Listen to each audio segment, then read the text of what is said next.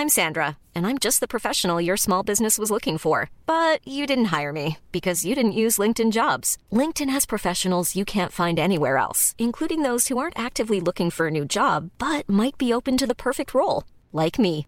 In a given month, over 70% of LinkedIn users don't visit other leading job sites. So if you're not looking on LinkedIn, you'll miss out on great candidates, like Sandra. Start hiring professionals like a professional. Post your free job on linkedin.com/people today. Burrow's furniture is built for the way you live.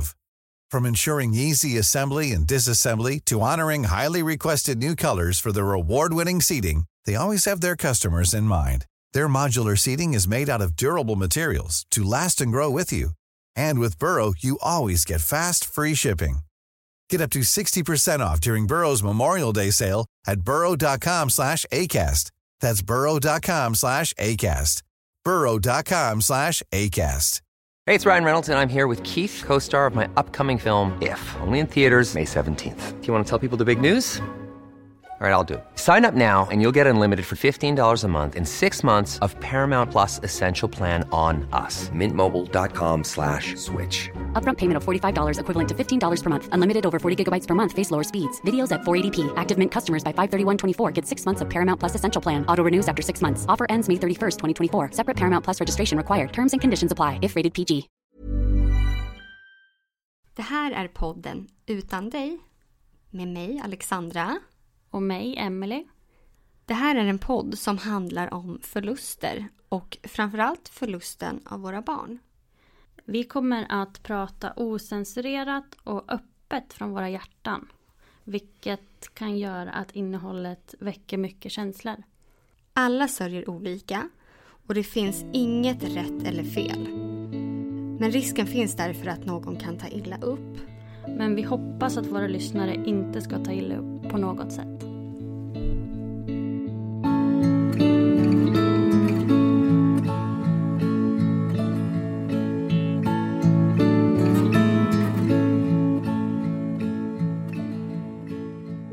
I dagens poddavsnitt har vi Alexandra med oss här, som är mamma till Angelina och Ida.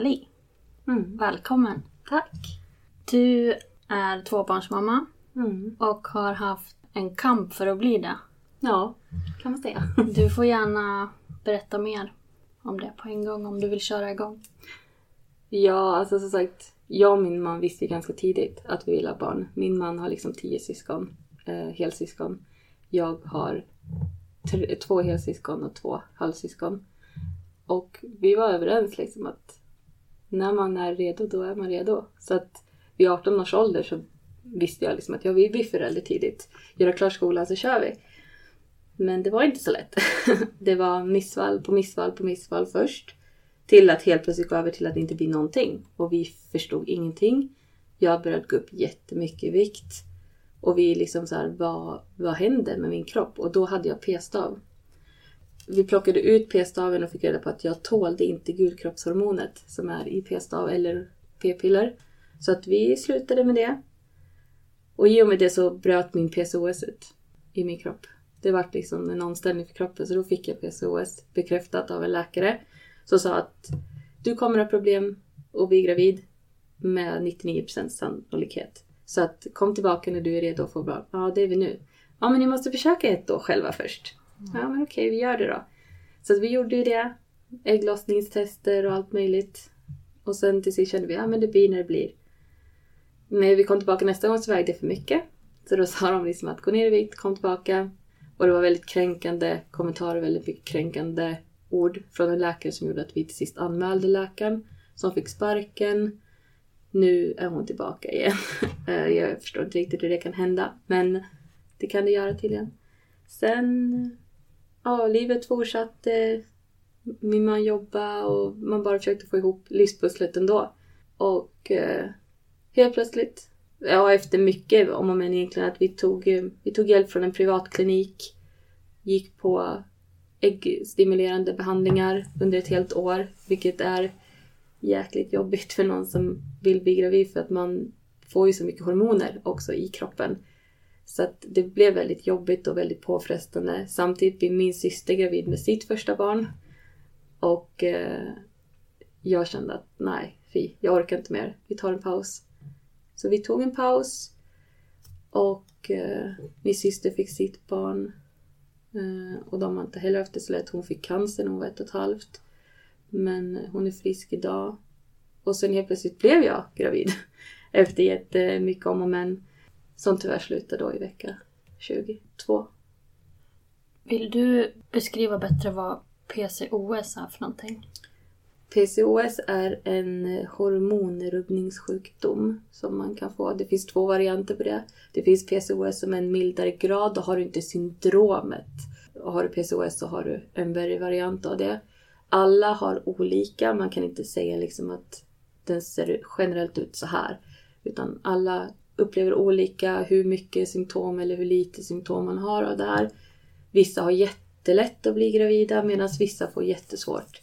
Vissa går upp jättemycket i vikt medan andra nästan är undernärda eller lagom viktiga hela sitt liv och har jättesvårt att gå upp i vikt.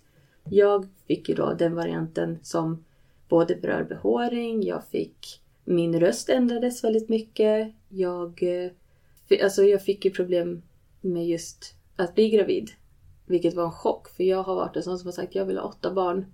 Och min man bara, nej herregud. Men han liksom, det tar vi när vi kommer dit. Så att den är ju väldigt bred. Men det var liksom aldrig direkt tal om att läkarvården heller skulle hjälpa oss. Utan man fick ju ta reda på väldigt mycket om PCOS själv. Söka på hemsidor, försöka sortera liksom vad är verkligt, vad är påhitt, vad är liksom bara saker som andra har upplevt. Och till sist så liksom hittar man ju att men det här stämmer in på mig, det här stämmer in på mig. Och sen träffade jag en jättebra läkare som verkligen bekräftade det jag trodde och det jag kände. Och genom det kunde man ju liksom börja tänka att jaha, okej, vi kommer nog behöva hjälp. Och så sattes hela karusellen igång att man skulle försöka gå ner i vikt och grejer. Men som många PCOS-patienter vet så är det inte bara att säga att nu ska jag gå på diet. Utan det är svårt. Och jag lärde mig till sist att leva med det. Att okej, jag kommer vara överviktig hela mitt liv. Vi kommer inte få hjälp. Det blir bara du och jag. Och sen slutade det där liksom. Men som sagt, sen blev vi gravida med Angelina. Otroligt nog. Och jag var rädd. Jag var jätterädd. Så att jag ville inte ta åt mig det. Liksom, att nu är jag gravid. Shoppa mammakläder var liksom aldrig direkt jag gjorde. Utan jag hade mina vanliga kläder. Typ klänningar och sånt. För jag är en klädd människa. Så jag hade det på mig. Och liksom levde livet där hemma. I min lilla bubbla. Vad var du rädd för? Var det just att vara gravid? Eller att något skulle hända? Eller? Att något skulle hända. Att jag skulle få missfall. I och med att jag hade haft missfall innan. Eller att barnet skulle ha dött alltså, i magen utan att det kommer ut. För det har man ju också hört om. Så att jag stängde lite av. Men just när vi kom halvvägs till vecka, liksom, eller om det var vecka 20. Det var några veckor innan vi skulle åka till Ullared. Liksom mormor, mamma och jag och min syrra. Och då kände jag så okej, nu har jag gått så här långt. Jag är typ halvvägs. Vad kan hända? Nu får jag vara glad. Så att vi plockade upp spjälsäng i vår dåvarande lägenhet. Vi fick en vagn och ett babyskydd som present. För alla var ju lika spända som vi. Att nu äntligen. Alla trodde att vi skulle vara först. Så var det min syster som var först.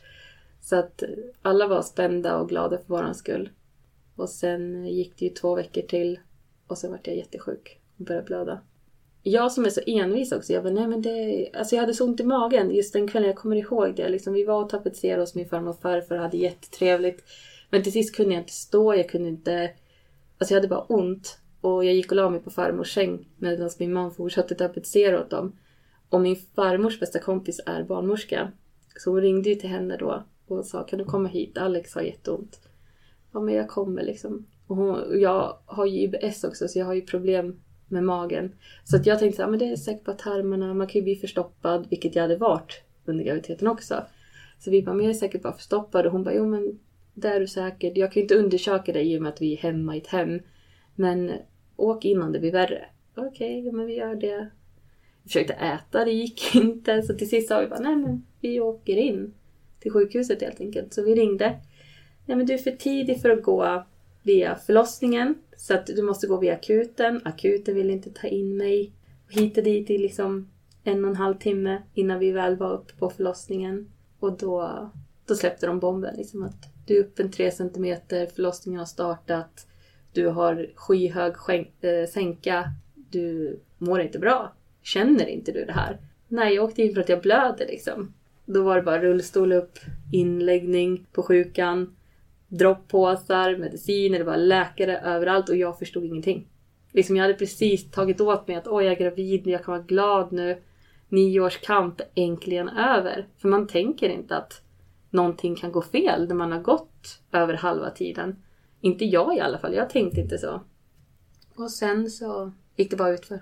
Den 18 på morgon så gick vattnet gick den 17. Och sen morgon den 18 då kom navelsträngen ut. Och jag förstod som sagt inte att det var navelsträngen, för jag såg inte vad det var som hängde ut från mig. Jag kände bara. Och det är trauma liksom. Jag har den idag. Som nästan gjorde att jag inte ville bli gravid igen. Och läkarna sa till mig att när navelsträngen kommer ut så stryps tillförseln av syre. Så att ditt barn kan inte längre få syre till sig. Så att nu handlar det bara om hur lång tid kroppen ska ta på sig innan du förlöser. Och då... jag gick in i chock. Alltså jag skakade, jag frös. Så jag fick lugnande. Och några timmar senare så satte förlossningen igång av sig själv. Så att hon föddes den 18. Hade läkarna sagt någonting då om de trodde att hon skulle klara sig eller inte? Eftersom att det var så mycket för tidigt. Alltså de i Eskilstuna i alla fall så hjälper de ju sagt inte barn före vecka 26. Så det gäller att gå till vecka 26. Sen kan du bli förflyttad till Uppsala beroende på hur allvarligt läget där som jag fick förklaras för mig. Men de sa hela tiden att vi kommer inte rädda ditt barn. Och i och med att jag var så sjuk och kunde stryka mig själv så var det liksom du eller barnet. Och jag bad hela tiden rädda barnet. Men det gör de ju inte. Så enkelt är det ju. Men när navelsträngen kom ut då slutade ju de med allt. Alltså de tog bort de här verk som skulle ta bort alla verkar. Det var liksom mer att lugna mig. Att se till att nu ska du må bra. Nu händer det. Så att nej, de var ganska tydliga med det att nu är det du, inget barn. Och det var hårt att höra. Vilken vecka var du i då? Jag var 21 plus 5. Så jag var i vecka 22. Mm. Och är det typ, om du hade varit i Stockholm, är det från vecka 22 plus 0 då? Jag tror att det är 24 faktiskt. Okay. Jag ska inte svara helt säkert, men det är tidigare än Eskilstuna i alla fall. Det beror helt på landsting. För då är bebisen alldeles för liten att klara sig själv. Ja, den har ju inte lungorna med sig. Så att oftast när sånt här händer så om barnet är tillräckligt gammalt så ger de ju då sprutor som gör att lungorna mognar fortare. För att de ska klara sig när de kommer ut. Och sen får de ändå ligga med sån här C-kapp och allt vad det nu heter. Men just när lungorna inte är utvecklade överhuvudtaget så då är det liksom kört. Så innan hon kom ut så visste du att det var kört? Ja, jag visste ju att hon levde ända tills hon kom ut. Men jag visste att hon kommer dö när hon kommer ut. Så att det var ju, man fick ju ställa sig in på det. Att jag kommer inte gå hem med ett barn. Jag kommer gå hem med kista. Och det var vad vi gjorde också. Var du rädd för att se henne? Nej, jag var inte alls rädd för det. Jag har hört skräckhistorier om det. Att läkare tvingar en att se ens barn. Att hålla i ens barn. För att det är en läkningsprocess för dig själv. Vissa väljer att inte se, att inte hålla. För mig var det viktigt. Jag hade kämpat för det så himla länge. Och jag kunde inte gå därifrån utan att veta liksom, var det verkligen ett barn eller var det bara en dröm alltihopa? Jag vet faktiskt inte. Så att jag sa det att jag vill se henne. Så de gick och tvättade av henne. Lindade in henne i en filt. En sån här sjukhusfilt som barnen ligger i när de föds. Och sen kom de in med henne och gav henne till oss. Så då fick vi sitta och hålla henne hur länge vi ville. Och ta kort och allting sånt där. Och det gjorde vi. Och det var även då vi liksom kände att vi måste ha ett namn. Tyvärr, när man är så där tidigt så är det ju inte enligt dem ett barn. Eller alltså, det är ett barn. Alltså, man såg alla konturer på henne. Alltså, hon var jättefin. Men det är ett missfall. Vilket är helt sjukt. Att man säger så när det faktiskt är ett barn du sitter och håller i. Man såg ögonlock, du såg alla fingrar, alla tår. Ögon, öra, liksom. Du såg precis allt. Men de säger missfall. Och det är jättekränkande när du precis har klämt ut ett barn. Precis som under vilken normal förlossning som helst. Och just också att sjukvården är så dumt att du ligger vägg i vägg med folk som faktiskt föder barn. Och får höra nyblivna föräldrar gråta och vara överlyckliga och du hör barnskrik och där ligger du liksom, men du har inget barn. Du kommer hem tomhänt. Och det, jag tycker att det är taskigt. Taskigt för alla inblandade liksom. Hur stor var hon när hon kom ut? Hon vägde 260 gram. Så som en chokladkaka. Mm. Hennes kista var 30 centimeter. Oj. Så att hon var ju inte stor. Men allting fanns där. Och vi gjorde hand- och fotavtryck. Hjälpte personalen oss att göra. Så vi fick hem ett papper med hennes fotavtryck och handavtryck. Och datumet när hon föddes och sådana saker. Så att det var jättefint så. Men det var så orealistiskt alltihopa. Det var svårt att ta in. Men just där och då så tog man in allt. Man tog in allt som hände. Och bara var i nuet liksom. Det var efteråt, det var mest kämpigt. Och jag tror att mycket handlar om att jag hade stängt av så mycket innan. I och med att jag inte vågade tillåta mig själv att vara glad. Före vecka 20 så hade det bara gått 2 veckor. Men har man gått in med inställning kanske från början att liksom, då tror jag att det blir jobbigare. Men jag var inte där liksom. Jag var inte, även om jag var jätteglad, det ska inte misstolkas så. Men jag hade bestämt mig liksom för att jag skulle inte såra mig själv. Men det var tufft efteråt när det faktiskt sjönk in vad som hade hänt. Och jag vet att jag ringde min mamma just då när de berättade också att du kommer förlora ditt barn imorgon. Då ringde jag till min mamma och grät. Alltså jag bara hulka. Och liksom bara, jag ville ha min mamma där. Precis som vem som helst när man var 5 år liksom. Jag ville bara ha mamma där. Och hon i sin tur förstod inte alls. Hon liksom, vad är det som händer? Lugna ner dig. Och hon bröt ju också ihop sen. Och liksom pratade med sin bror och min mormor. Och det tog ju hårt på alla. Inte bara mig. Hur länge var ni kvar på sjukhuset? Vi stannade nästan en hel vecka. Efteråt, jag gick in i en bubbla. Jag sa ingenting. Jag bara låg och stirrade i princip ut genom fönstret. Så att det kom upp en kurator och pratade med oss. Och hon rekommenderade läkarna att låta oss vara kvar. För jag ville inte åka hem. Jag var inte redo att åka hem och ta tag i allting som fanns hemma.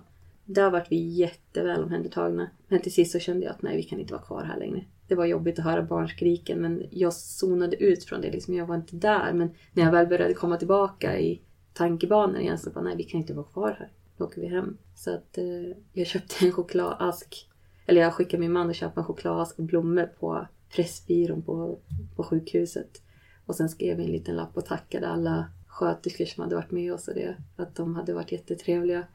Lämnade det och gick. Och jag trodde inte jag skulle komma tillbaka dit med till förlossningen. Men det gjorde vi 1 år sedan.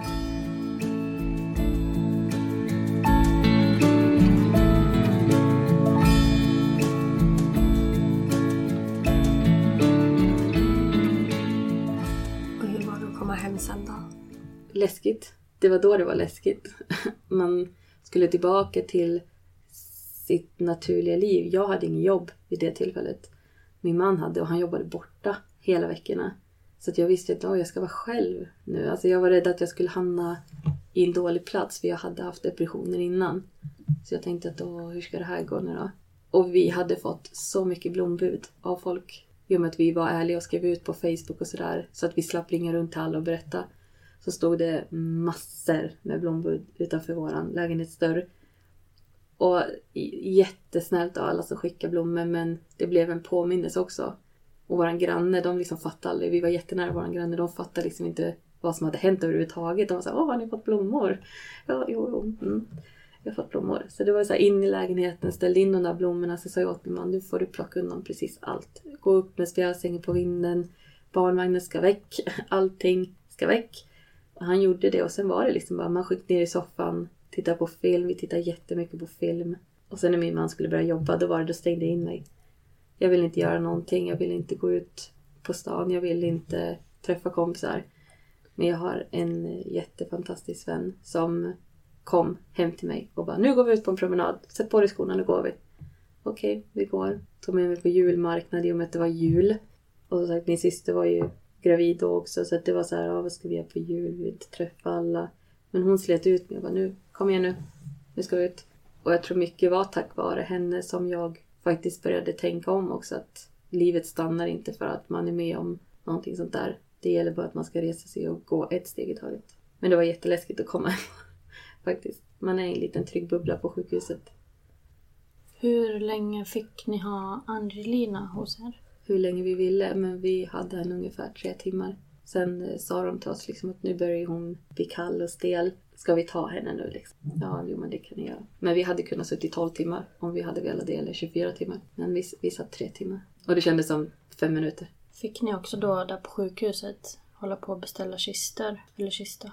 Nej, utan på sjukhuset får du välja om du vill kremera och sådana saker. Om de ska ta det, att du i princip inte, när det är så tidigt, när barnet är så stort att det egentligen har ett personnummer, då har jag förstått det som att då får du inte välja, då är det liksom begravning.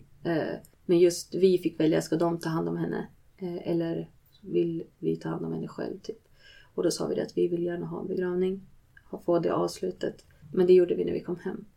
Då fick vi alla papper och fick träffa Fonus och beställa kister och urnor och allt vad det nu var till det där. Och det är alltså, bara det är en fruktansvärd process. Men så tänker man också kostnadsmässigt.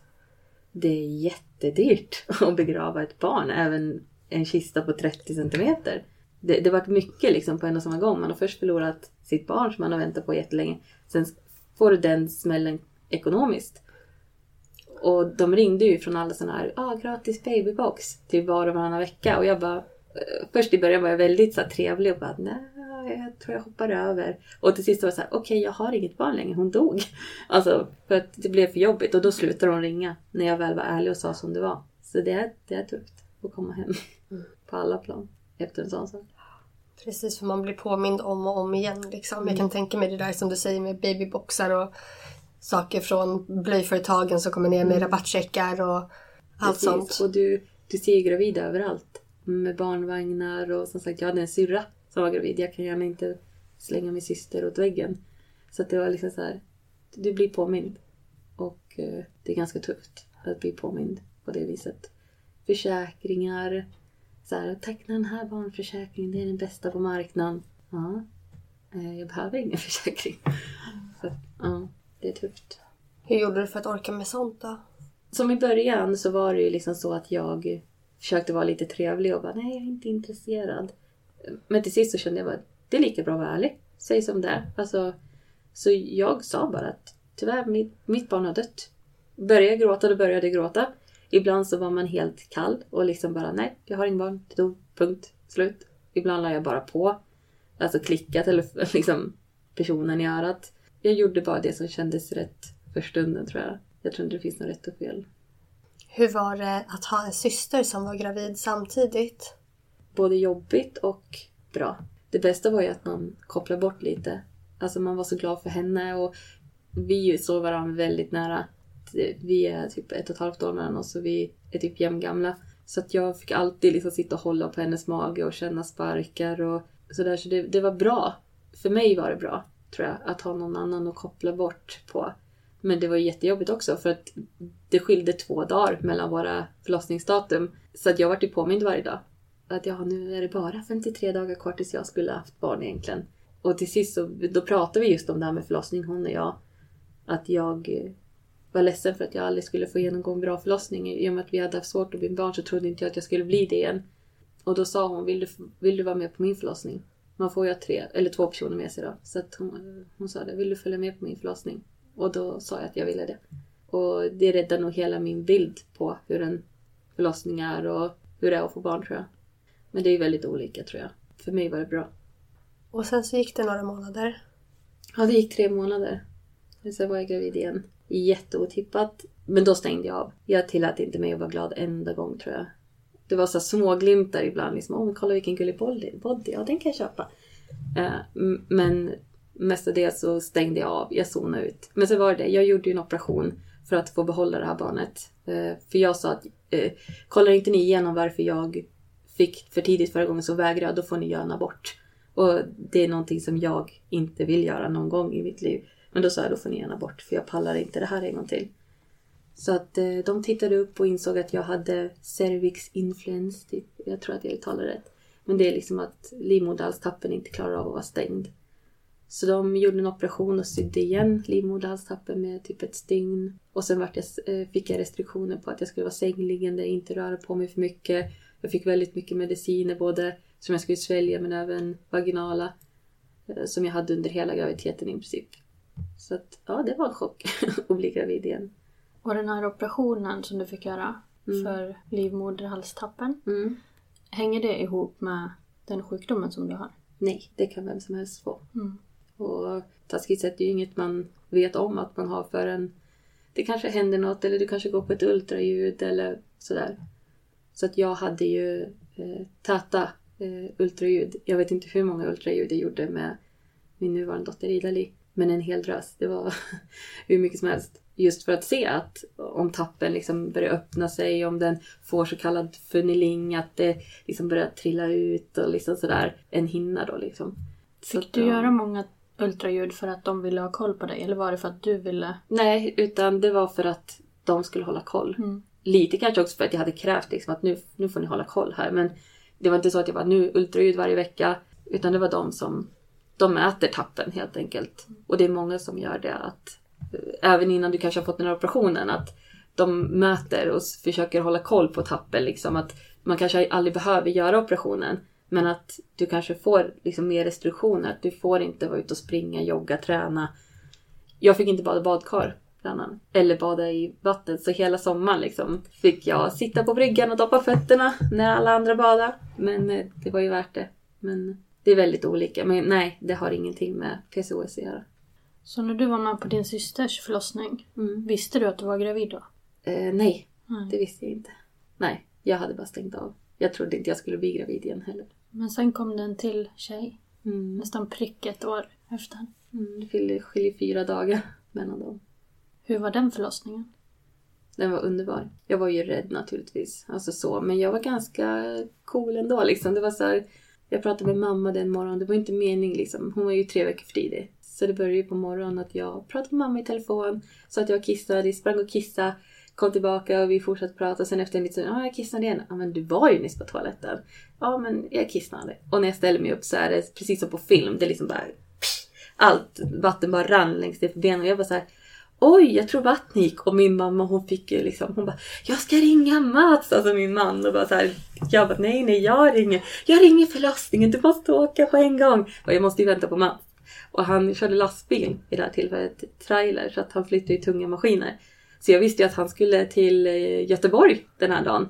Så jag ringer till honom, för han hade frågat mig på morgonen, tror jag kan åka? För att på fars dag så gick slemproppen.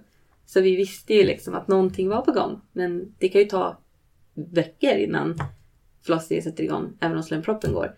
Så att jag bara, nej men du kan åka, allting känns jättebra liksom. Han bara, okej, jag åker då. Så ringde jag, bara, du måste komma hem. Han bara, jag är på motorvägen på väg till Stockholm, men jag vänder liksom. Ja, kom hem. Så att han kom ju hem, och där, som sagt, det var strax innan jul. Han kom in över dörren och bara, vi ska äta lite julskinka. Nej, står jag där i dörren och bara, nu åker vi liksom. Tjut, ut i bilen. Åkte och hämtade min bästa kompis som jag pratade om tidigare. Som drog ut mig i lägenheten för hon var med på min förlossning. Och vi hämtade henne och hon sa när hon satte sig ner, har du ont? Jag bara, nej. Hon bara, nej. För jag kände ju inget. Men vi hade ju fått liksom order att när förlossningen satt igång, ambulans eller åk in själva. Det är det som gäller för dig. Jag bara, hopp. Så vi åkte in där men jag kände ingenting. Kom till parkeringen och då började liksom verkarna sätta igång lite.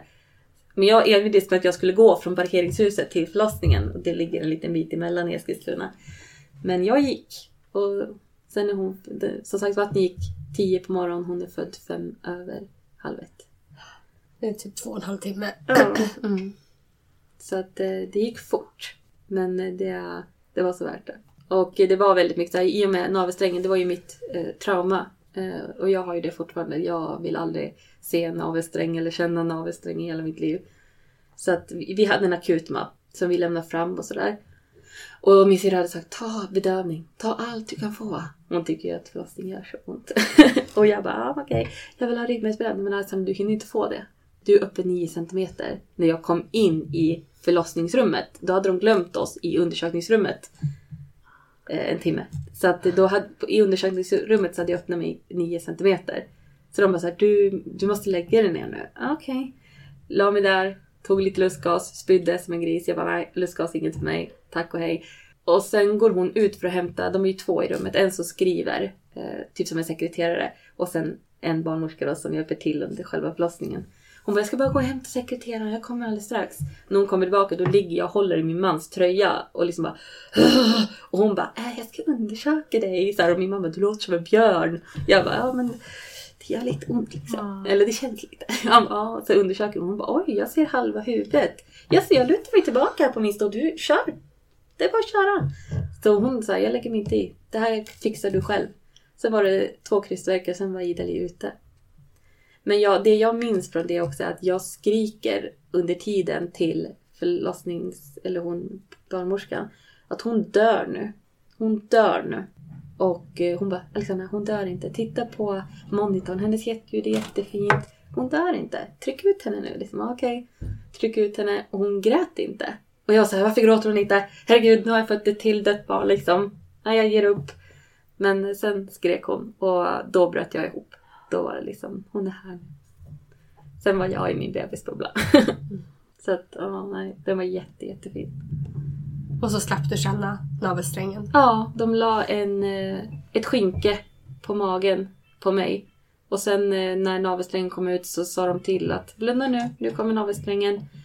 Och sen lyfte de upp henne och pappa skulle klippa navelsträngen och sa de att blunda nu för nu klipper pappa navelsträngen. Och så klippte han och sen tog de bort navelsträng och moderkaka och hela den där biten innan jag öppnade ögonen. Så att det var jättebra. Kändes det okej att se den här? De har ju en liten stump kvar på naveln. Ja. Kändes det okej? Eller ja, var det också... Jag tyckte den var lite obehaglig först. Men nej, det var helt okej. Det är just hela navelsträngen som var läskigt. Och just också som när man inte ser. Det är skillnad om du liksom skär i handen. Du ser ju såret. Du vet att du har skärt dig. Jag visste inte vad det var som hängde ut från mig. Jag kände bara något kallt, blött, slemmigt. Och jag fattade inte vad det var. Jag tror det är det som gör egentligen själva traumat. Inte själva navelsträngen i sig. Nej. Men jag kommer aldrig vilja se navelsträng. Så länge jag lever. Men jag såg ju den på syrran. Gick det bra? Jag mådde jätteilla. Det var nästan så jag kräktes. Och det var därför jag sa under min förlossning, ta bort den om det går. Och det gick det. Så det var jättebra. Men kanske är skillnad också när det kommer från dig själv. Precis. När du har varit med om du har varit med liksom. Och... Precis. Nej, men jag tyckte det gick bra. Det var det finaste jag varit med om. Och du fick komma hem med ett levande barn. Och det var jättekonstigt kan jag säga att gå från BB. Vi var kvar några dagar för att hon hade gulsot. Jättemycket gulsot i och med att hon också var för tidigt född. Så vi fick åka hem på min födelsedag det här året. För jag bara, de bara, du fyller år idag, grattis. Jag bara, tack. Jag bara, jag hoppas att jag kan åka hem snart för att jag låg här förra året också. Så här, de bara, nej gjorde du? Och sen berättade jag lite kortdraget. Och de bara, jo men det är klart vi skriver ut i det tid. Men då får ni komma tillbaka imorgon och visa upp henne. Så att vi ser att det går åt rätt håll. Vi var absolut. Men när vi gick ut där så man tog på henne sin lilla overall. Hon var ju så liten. Och så gick ut i bilen. Liksom, det var så overkligt liksom, att vi går hem med ett barn. Det här är ju vårat barn. Liksom. Alltså, det var jätte orealistiskt. Liksom. Men det var det mysigaste jag varit med om. Hade ni vågat köpa saker till henne? Vi hade ju kvar vagnen och babyskyddet sen innan. Och samma sak spjälsängen. Vi hade köpt lite kläder men det kanske var 10 plagg vi pratade om. Och mycket hade vi också fått. Mormor köpte något sätt liksom, och mamma köpte något sätt. Och... Men nej, jag köpte faktiskt inte så mycket. Jag ville inte det. Jag kände att vi köper det nödvändigaste. Resten fixar vi när hon kommer. Eller när bebisen kommer. Visste ni att det var en tjej eller? Nej, vi visste inte det först och vi ville inte ta reda på det heller. Men barnmorskan råkade förtjäja sig. Men det var liksom, det var lite känslosamt. Jag var ju lite så nej inte en tjej. För mig blev det ju flashback. Men sen liksom, nej det är en tjej, det är bra. Vi har väldigt mycket tjejer i vår familj. Så att jag bara, nej men tjej, det blir toppen. Nu kör vi liksom. Men jag tryckte bort mycket att jag var gravid överhuvudtaget. Berättade du för folk att du var gravid? Nej, jag berättade nog för mina närmaste, alltså typ mormor, mamma, farmor. Det är de som står mig närmast som man säger. Det berättade vi för Mats föräldrar. De är väldigt troende och hans mamma tog väldigt hårt när Angelina dog. I kyrkan så satt jag och tröstade henne istället för att trösta mig själv för att jag hade inga tårar kvar. Men hon grät, alltså hon hulkade.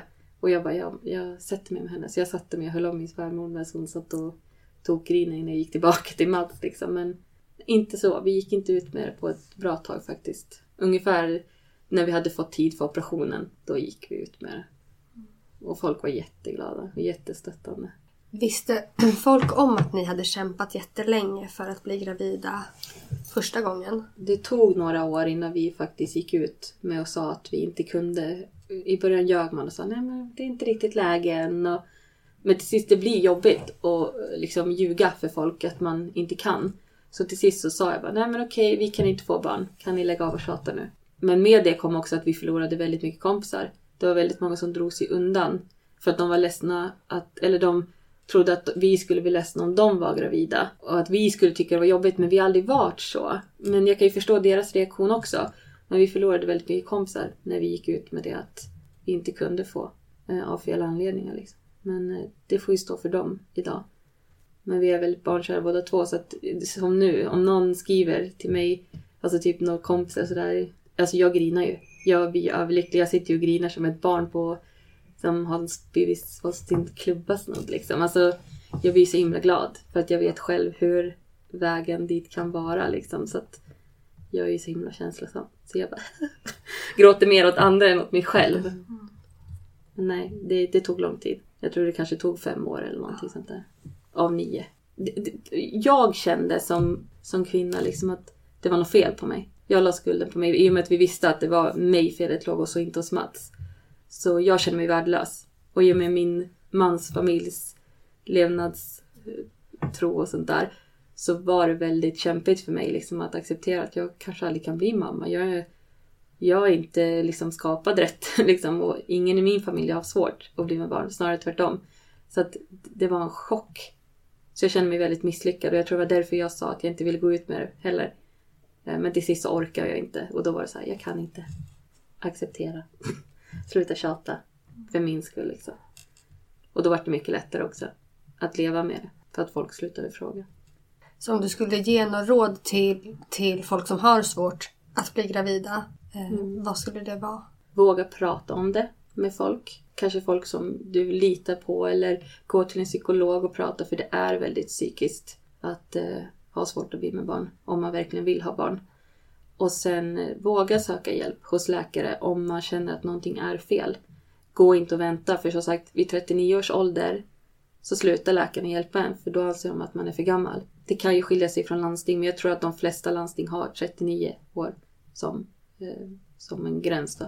Så att våga prata om det, våga ta hjälp och skäms inte för det, för att alla är vi olika, vissa har lättare, vissa har svårare. Men har man bara lite tro så tror jag att allting löser sig. Och våga liksom vara ledsen. Våga stå för att man är ledsen, att man inte kan få. Men ge inte upp. Alltså, gå inte ner dig. Stäng inte in dig. Alltså, lev ditt liv fast du inte kan. För att det finns så mycket fint runt omkring oss ändå. När ni berättade för folk att ni var gravida igen. Mm. Eller när bebis nummer 2 kom. Mm. Var det som att folk tänkte lite så här att... okej, vad skönt. Nu kan de typ gå vidare och bli lyckliga. Ja, det tror jag. Jag tror att många tänker så, för att när jag har sagt nu i efterhand att jag skulle vilja ha nummer 3. För jag vill inte att min dotter ska vara själv. Jag vill att hon ska ha ett syskon. För jag älskar mina syskon och har haft jättestor nytta av dem. Så är det så här, men var glad att ni har en. Ni fick ju i alla fall en. Ja, men det är fortfarande en stor sorg att inte kunna få 2. Eller alltså nummer 3 i vårat fall då. Det är ju någonting man tänker på varenda gång. Liksom, att jag hade kanske den här månaden. Men nej. Så kommer det där minustecknet som man inte ville se. Eller mensen kommer. Eller så i vårt fall att man inte ens får hjälp av läkarna. Att det är bara ett chansning att kanske släpper ett ägg den här månaden. Har vi tur liksom. Och man letar efter sätt att få barn. Alltså så här. Men den här örten har jag hört ska vara super. Den köper jag. Men det har inte funkat på mig. Så jag tror att folk blir lite mer så här. Skönt, som du säger, nu får de ge sig, nu räcker det. Men det är en sorg att inte kunna få fler. För som sagt, vi har ju känt att vi behöver inte skyddas. Vi har ett inbyggt preventivmedel i mig själv. Det kan ta 9 år till innan vi får nästa. Nu har det gått 3 år, Ida fyllde 3 nu i november. Och det har inte blivit någonting av det. Så att i tjej så är det inte så här, inte aktivt. Alltså med ägglossningstest och grejer, för att man blir så psykiskt påverkad av det. Men jag tror att det är väldigt vanligt att folk säger vad nöjd du har en. Men säg inte så, för att det är en lika stor sorg att inte kunna få nummer 2 som nummer 1.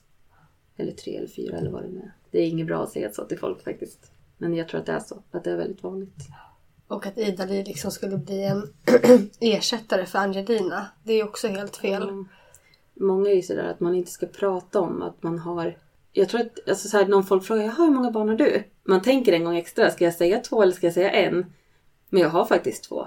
1 här och 1 i himlen. Så att det blir liksom lite så här, okej, jag har 2, 1 levande och 1 har tyvärr gått bort. Antingen då så frågar de mer om det och då får jag välja vad jag vill svara. Eller så blir det så här, okej. Att de blir lite ställda av det och sen, henne pratar vi inte med. Så att det är nog väldigt delat där. Har ni pratat mycket om Angelina till Idali?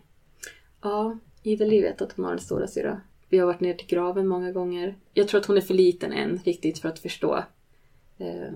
Men hon kommer förstå och vi kommer alltid vara ärliga med det. Dels för att 18 är en väldigt speciell dag hemma.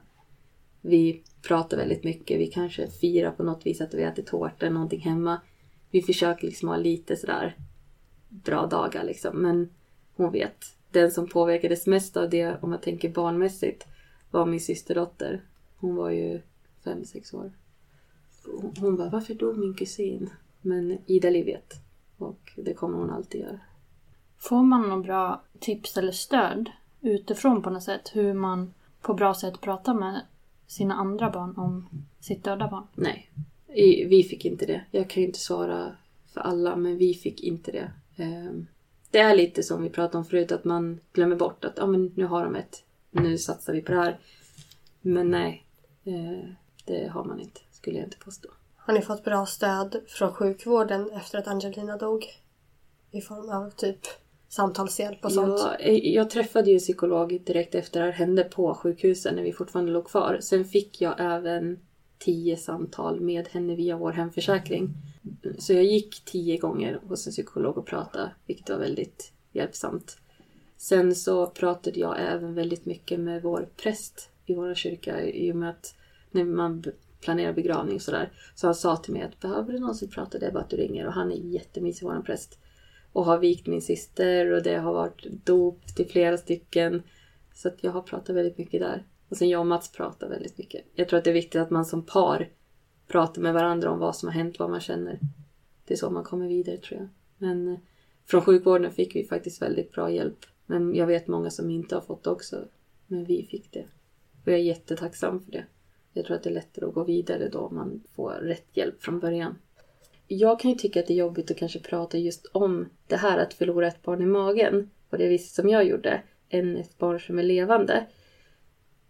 Alltså kanske har blivit några år. Är ju att man vill inte skrämma upp folk som är gravida. För det kanske inte... Alltså, jag tror mycket handlar om att man ska våga lita på sig själv och stå på sig själv. Om man känner att någonting är fel. Men att man inte heller ska bli jättenojig.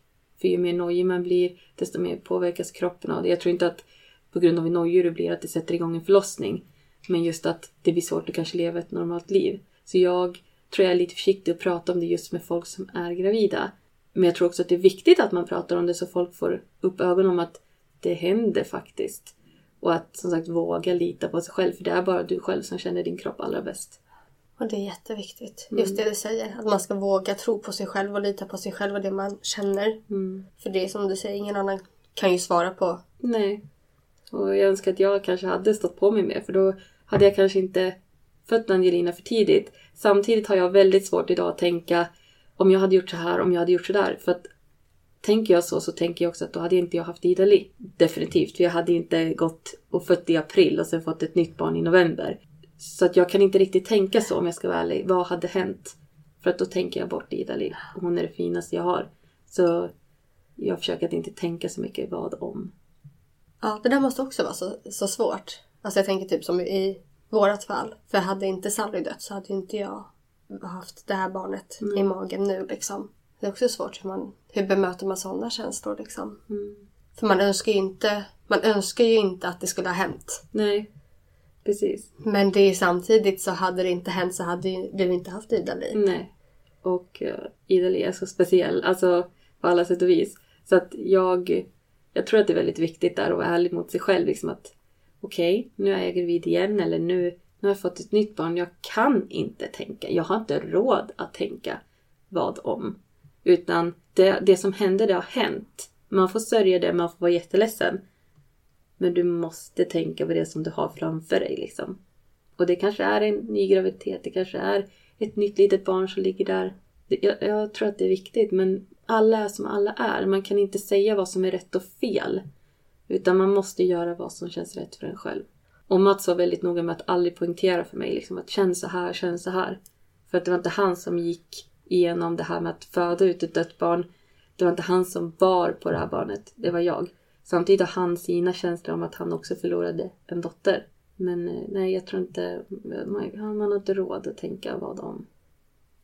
Nej, och man kan ju inte påverka på något, alltså, på något sätt heller. Precis. Det har ju redan hänt, man kan ju inte ändra på det liksom. Precis. Antingen som jag stängde av. Jag var inte gravid i mitt huvud med Idali. Och jag tror det räddade mig mycket under graviditeten. Annars kanske jag hade varit en sån som var jätteorolig och noja för varenda liten grej som var. Jag blödde väldigt mycket under graviditeten med Idali. Kan ha gjort med att jag hade så mycket mediciner att det retar slemhinnor och så vidare. Det är ingen som vet, för de såg inte vart blodet kom ifrån när de gjorde ultraljud. Utan det var bara där. Jag trodde till och med att jag fick missfall under ultraljudet för att jag hade blött så mycket när jag kom in på ultraljud. Då var mamma och mormor med, för jag ville inte gå dit själv. Och jag hade verkligen blött jättemycket. Sluta blöda innan vi skulle in till doktorn. Men doktorn såg att jag hade blött jättemycket och sa, jag vet inte vart det kommer ifrån. Kommer ut, ska gå ut från sjukhuset, jag måste gå och kissa först. När jag går på toaletten, det bara rinner. Alltså det var så mycket blod. Färskt rött blod. Men ingen visste vart det kom ifrån. Så att jag stängde bara av till sist. Det var det lättaste för mig att hantera det. Någon annan kanske behöver noja för att det ska vara hanterbart.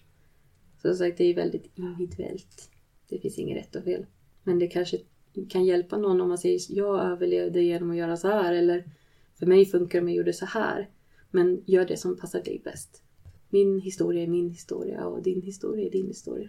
Och du kan bara berätta det som hjälpte dig. Ja. Och hoppas att det hjälper någon annan. Precis. Men att våga prata om det. För jag tror att det blir lite tabu också att inte prata om det. Och det är därför jag gillar de här Facebookgrupperna. Liksom Änglamamma-gruppen och alla de där som finns. Man kan hitta mycket stöd i de grupperna. Så ett slag för dem. Mm. Bra. De är jättebra. Du fick ju även ett lite speciellt meddelande på internet. Ja... Alltså jag tycker fortfarande att det där är så jäkla sjukt. Jag tror ju på övernaturligt. Jag tror på att vissa har mer krafter än oss andra och sådana saker. Men när man får ett meddelande från någon som påstår sig vara synsk. Och säger till dig när du har skrivit ett dagboksinlägg i princip om hur värdelöst livet är. Du har precis förlorat ett barn. Du är jätteledsen hit och dit. Och haft så svårt som vi har haft i den kampen vi har haft. Och skriver att jag är synsk och... Jag ser din flicka i himlen och hon ger mig ett budskap om att Moder Jord säger att du kommer bli gravid inom ett år. Och det barnet kommer ha sinnet från din döda dotter. Och jag var bara så arg. Alltså jag vet att jag varit så arg på den här människan och bara, vem skriver något sånt? Liksom, det är inte rätt läge, liksom backa. Men alltså hon hade ju rätt. Jag fick Ida nästan exakt ett år på dagen. Efter jag förlorade Angelina. Så att det var jäkligt sjukt. Och jag har fortfarande jättesvårt för det där. Men samtidigt har det stärkt också vad jag tror på. Så att ja, det är jättesjukt. Men jäkligt roligt också när jag tänker tillbaka på det. Att det stämde faktiskt. Mm. Ja, där och då var det inte så kul. Men i efterhand så är det ju verkligen helt fantastiskt. Ja, men det är väldigt märkligt liksom. Jag var ju rädd att Ida skulle födas den 18. Det var ju min största rädsla. Också, för jag ville inte ha barnen på samma dag.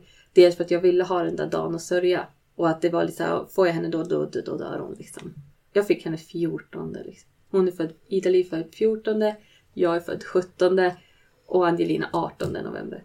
Brukar ni ha den 18 som sörja? Eller brukar ni försöka göra någonting mer roligt? Vi firar.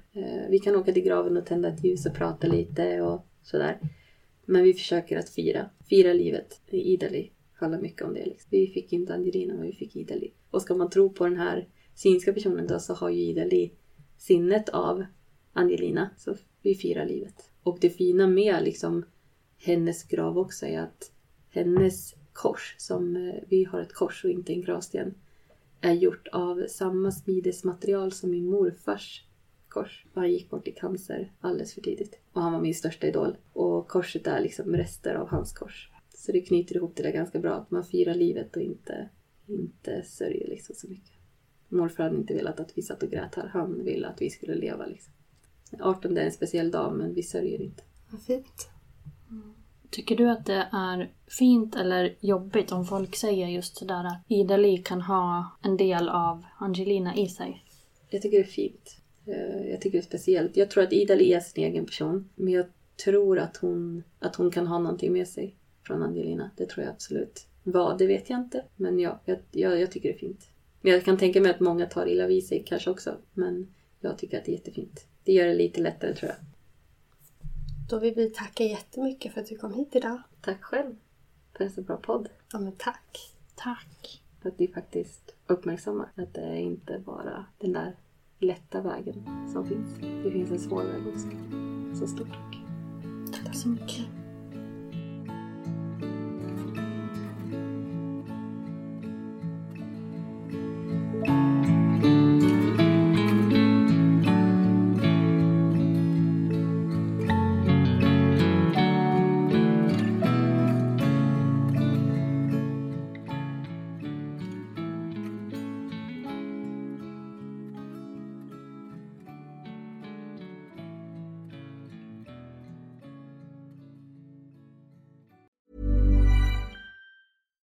Hi, I'm Daniel, founder of Pretty Litter. Cats and cat owners deserve better than any old-fashioned litter. That's why I teamed up with scientists and veterinarians to create Pretty Litter. Its innovative crystal formula has superior odor control and weighs up to 80% less than clay litter. Pretty Litter even monitors health by changing colors to help detect early signs of potential illness. It's the world's smartest kitty litter. Go to prettylitter.com and use code ACAST for 20% off your first order and a free cat toy. Terms and conditions apply. See site for details. Hey, it's Paige DeSorbo from Giggly Squad. High quality fashion without the price tag. Say hello to Quince. I'm snagging high-end essentials like cozy cashmere sweaters, sleek leather jackets, fine jewelry, and so much more. With Quince being 50 to 80% less than similar brands. And they partner with factories that prioritize safe, ethical, and responsible manufacturing. I love that. Luxury quality within reach. Go to quince.com/style to get free shipping and 365-day returns on your next order. Quince.com/style. Imagine the softest sheets you've ever felt. Now imagine them getting even softer over time. That's what you'll feel with Boll and Branch's organic cotton sheets. In a recent customer survey, 96% replied that Boll and Branch sheets get softer with every wash. Start getting your best night's sleep in these sheets that get softer and softer for years to come. Try their sheets with a 30-night guarantee. Plus, get 15% off your first order at bollandbranch.com. Code BUTTERY. Exclusions apply. See site for details.